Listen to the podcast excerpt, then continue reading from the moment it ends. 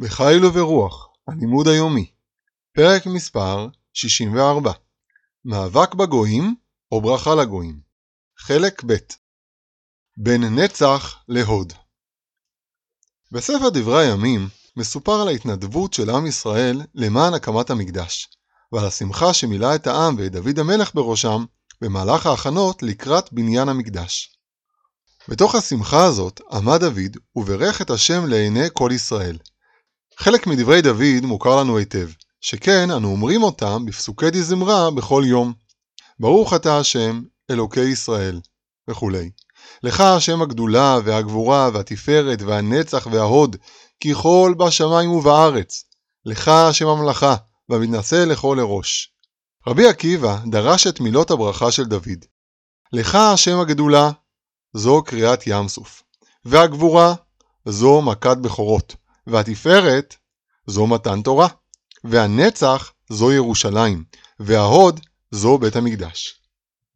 הרב קוק זצ"ל מסביר בעולת ראייה את ההבדל שבין ירושלים לבית המקדש, ומדוע ירושלים שייכת למידת הנצח, מלשון ניצחון, ואילו בית המקדש שייך למידת ההוד. השם ירושלים במקרה הזה מבטא את הצד הלאומי של ישראל.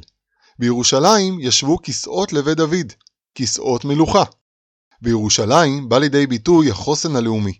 ירושלים מבטאת את תכונת עמידתם של ישראל, ובלשון הרב, ירושלים, הממולאה בעוז מלכותם, בתור עם גדול וקדוש, עם חכם ונבון.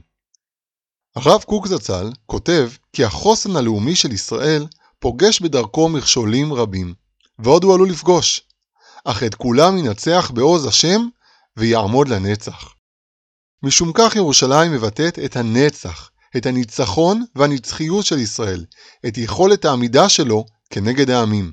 אכן, לעם ישראל ישנו צד נוסף, ובלשון הרב, רוח השם אשר על ישראל, שהוא עתיד להיות לאור עולם.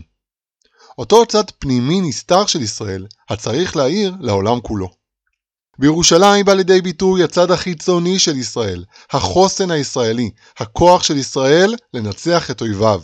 אולם, הצד הפנימי של ישראל אינו מופיע מתוך מאבק וניצחון, בו אין תכונת הפגישה של התנגשות להתפשט בכוחו. בשום מקום לא צווה עם ישראל לצאת למלחמת קודש להפצת תורת השם בעולם, כפי שעושות להבדיל הדת הנוצרית והדת המוסלמית.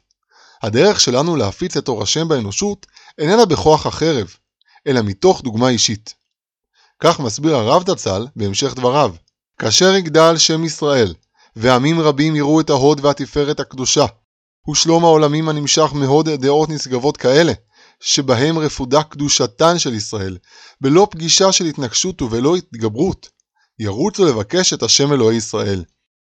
כשיראו עמי העולם שהדרך של ישראל מצליחה, והם זוכים לברכה גדולה, הם ירוצו מעצמם לבקש את השם אלוהי ישראל, כי יראו שאצל ישראל נמצאים האמת והמפתח לאושר העולמי.